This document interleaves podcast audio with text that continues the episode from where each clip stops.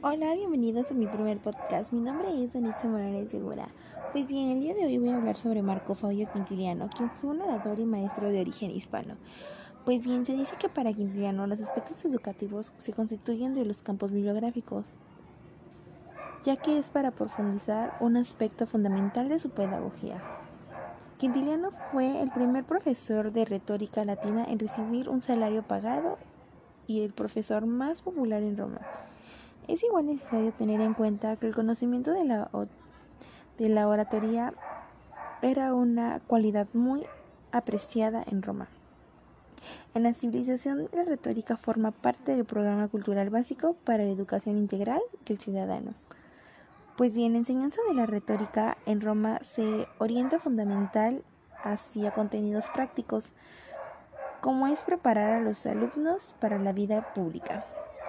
Se encuentran igual unos planteamientos educativos de Quintiliano, en el cual se encuentra Calagurritano, que descubre en su obra sus principios y técnicas educativas.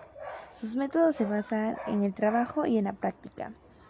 Una de sus características fundamentales de su planteamiento es la adaptabilidad, mientras que Quintiliano renuncia a sus preceptos rígidos y trata de abandonar Trata de abandonar los principios universales o absolutos.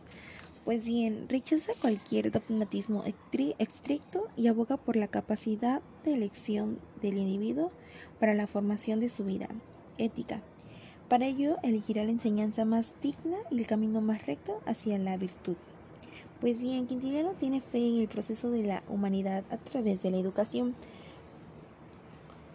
Por consiguiente, su optimismo pedagógico se, caracteriza, se caracteriza fundamentalmente al igual que su confianza en educación. Y por último, otro aspecto agradable de su utilización de diversos recursos son para facilitar el aprendizaje.